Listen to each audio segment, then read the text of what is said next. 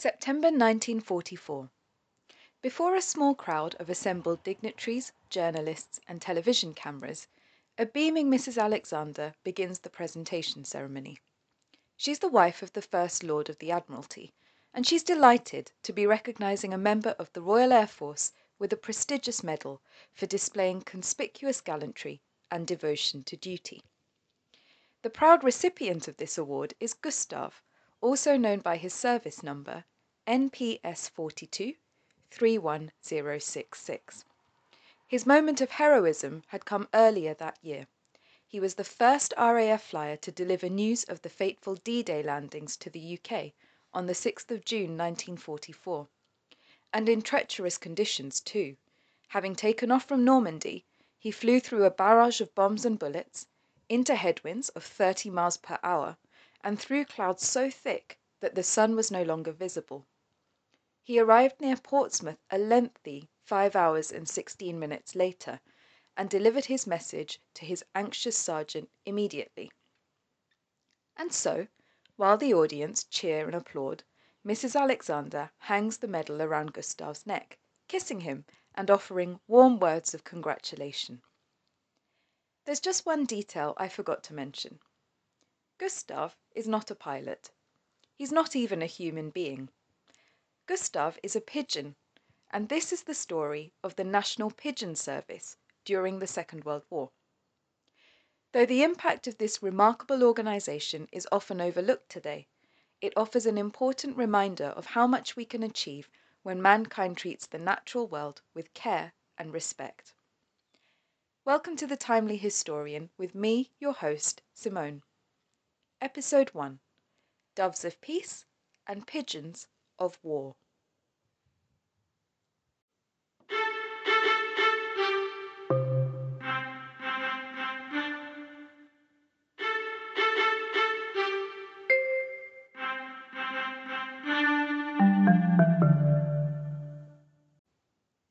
Pigeons are astonishing creatures, and very often unfairly underestimated.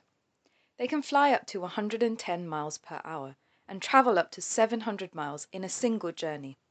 That's greater than the distance between London and Prague.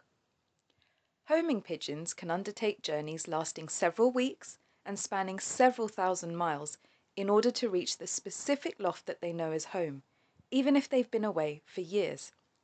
Their eyesight has been found to be more than twice as precise as ours, and studies suggest that they also use their sense of smell to map their routes too.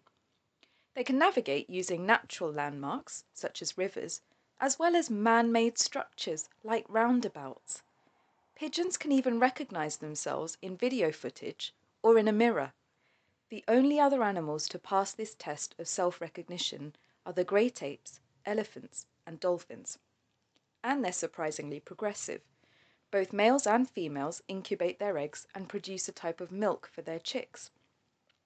The pigeon's superpowers mean that these highly intelligent creatures have been bred, trained, and used by people as messengers since the age of the Roman Empire. During the Second World War, thousands of British pigeon keepers, known as fanciers, gave their birds to the war effort. Pigeons aided organizations ranging from the Army and RAF to the police and fire services, to the Home Guard, and even the codebreakers at Bletchley Park. Almost a quarter of a million birds served.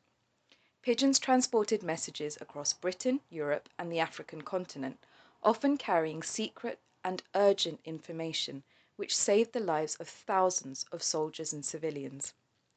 Every British bomber and reconnaissance aircraft carried homing pigeons in specifically designed waterproof floating containers on every flight.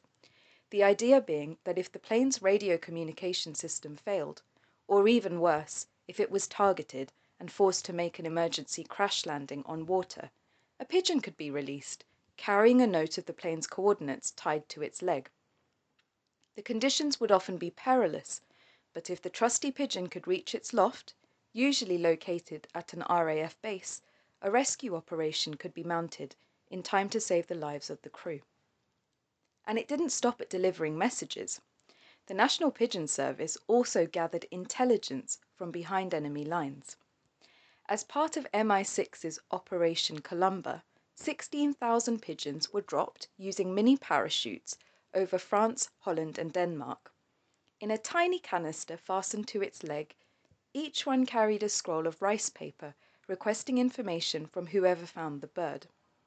The responses, from ordinary people living under Nazi occupation, included all sorts of jokes, polite requests, angry complaints, descriptions of living conditions, and sometimes even valuable information about the enemy, like the locations of Nazi troops, details about their weaponry, or maps showing their use of railway lines. One message from the Netherlands merely implored, Help our Jews. And it was, of course, the pigeon post which made this communication with the British intelligence services possible. Unfortunately, the success rate was low. Pigeons fell victim to faulty parachutes, or natural predators, or dangerous flying conditions. Although only one in ten made it home, that didn't mean that the Nazis failed to take the efforts of the National Pigeon Service seriously.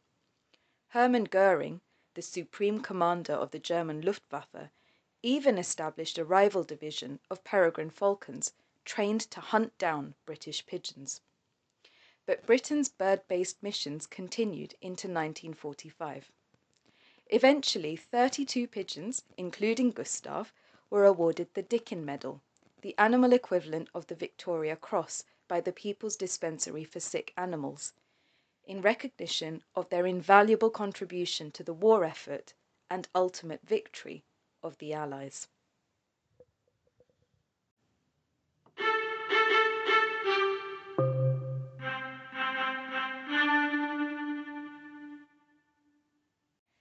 So why is the National Pigeon Service relevant to us today? Well, anyone who knows me knows that if I had a Patronus or a daemon, it would be a pigeon, but it hasn't always been that way. For many years I, like plenty of others, viewed pigeons as a nuisance or even as a pest.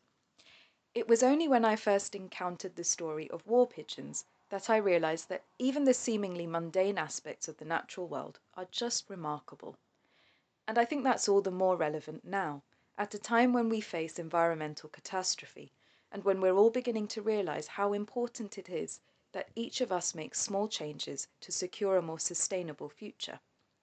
To my mind, there's no question that it's crucial we do everything we can to preserve the polar ice caps, rainforests, and coral reefs. But that effort is not only worthwhile for the sake of saving the most beautiful landscapes or exotic species on the planet. Even the wildlife you see every day, the creatures you take for granted or even shoo away, are phenomenal. We've counted on their help in our moments of crisis, and they rose to the challenge. Now it's time we repaid the favour.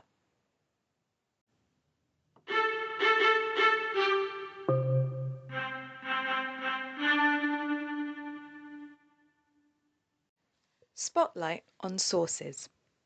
This episode was inspired by and is indebted to Gordon Corera's book Secret Pigeon Service and a review of it by John Day, which I read in the London Review of Books in April 2019.